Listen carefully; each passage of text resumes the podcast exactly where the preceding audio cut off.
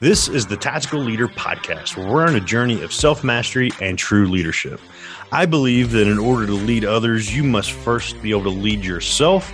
And in order to lead yourself, you have to first know yourself.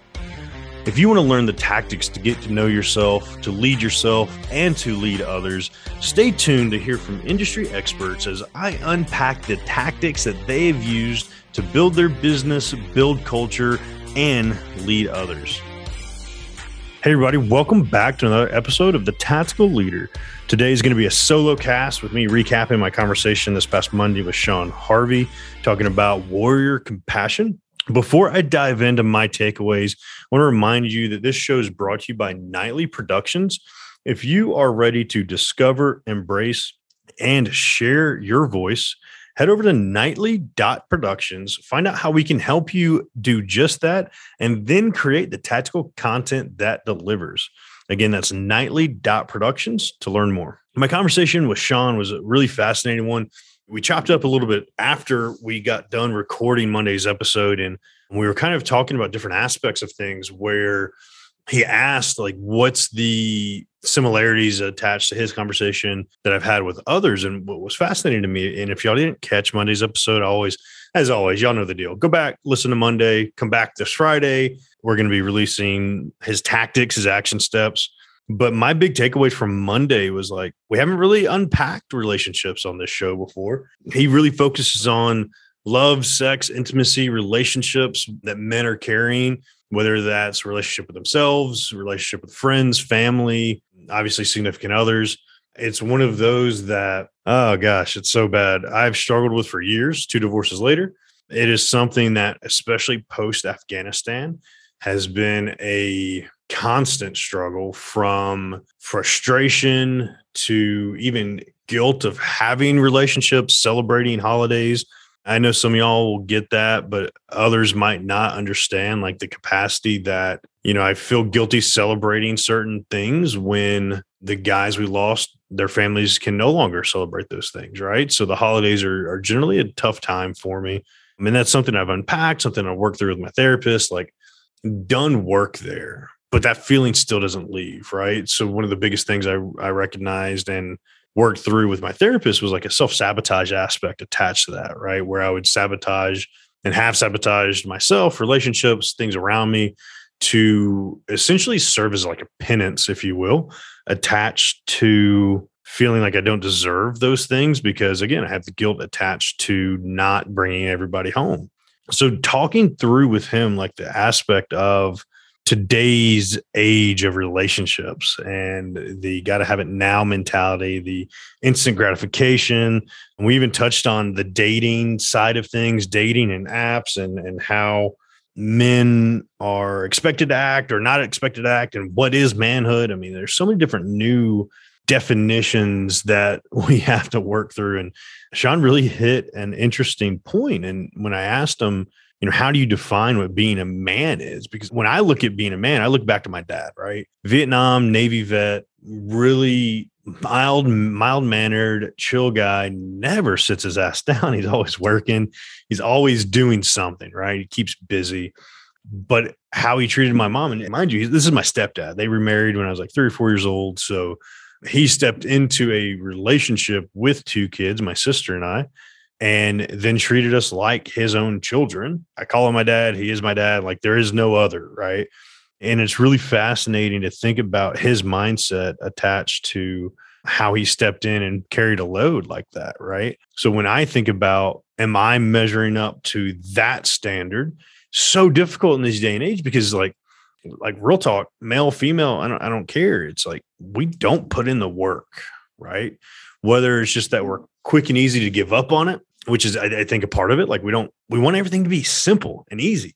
We want to be able to swipe through freaking all the streaming services, the Netflix, the Hulu's. We want to, you know, we get frustrated in one moment and then all of a sudden you start right or left swiping on these stupid apps and it becomes a thing or or it just becomes such a simple replacement culture, right? Where it's just so easy to like find the next best thing and we just aren't putting in the work anymore. And, and it's kind of like a disappointing thing. And and when I say this, I say it out of a guilty party of one mindset. Like they're 100% gave up on a lot of relationships, friends, spouse, everything between where I really just didn't want to didn't want to put on the work, gave up on myself, gave up on relationships because I wasn't willing to put in the work. It, it was frustrating. I couldn't process feelings the way I thought I should be able to. It was all overwhelming. And it's just interesting as I was speaking with him. Obviously, like this is something I see in the veteran community very heavily. It's something I see in the law enforcement community very heavily.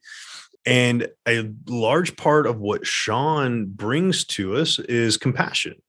And obviously, the whole organization is called Warrior Compassion, and it focuses on developing men's intimacy. And when we talk about intimacy, he really defined it really well for us on Monday's episode. But we're not talking about sex, right? We're not necessarily talking about love. We're talking about intimacy, totally different definition of what could and should be, right? So there definitely is a dichotomy there we have to focus on.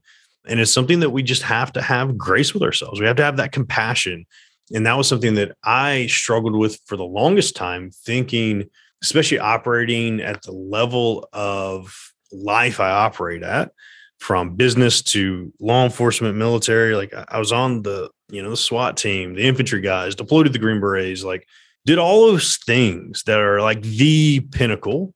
So I'm used to operating at a really high level. And the moment you get met with like that piece of failure in your mind, like, man, I'm not good at this and you have that decision to make, right? And there's always that cognitive decision. And we might not see it as being cognitive. We might see it as like an unconscious decision that we we just can't get through. But you know, you ha- I, I see it as a, a choice. You have that cognitive point where you either choose buck up or buck out, right? You're either going to buck up, you're going to sit there, you're going to do the work, you're going to put in the time, you're going to have patience, you're going to have grace. And I am really not good at that. Not good at having patience with myself, not having grace with myself, especially others. You know, I get frustrated to the point where I'm like, man, I don't want to deal with this. Right. And that goes from personal relationships to business relationships and the whole spectrum. There is that level of frustration where like, man, it's just not that serious. But that's not doing justice. Like, because my experiences have crafted my mindset toward this just isn't that serious. And this is like nonsense. I've used those words. Don't use those words, guys and I get frustrated saying like this is nonsense. It just doesn't matter in the grand scheme of things. And in my life experience, the gravity with which something may be doesn't really rate on that spectrum.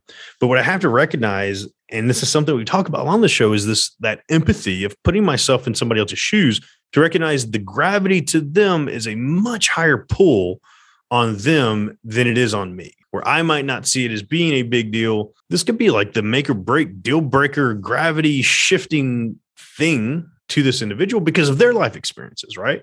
So, in order for me to recognize that, I have to have the compassion, I have to have grace, I have to have the empathy that we talk about. Every great leader needs. And then it's just constant work, right? Constant practice. And a big piece of what we talked about with Sean was like surrounding yourself with those people that can keep you accountable to maintaining that, which is tough, right?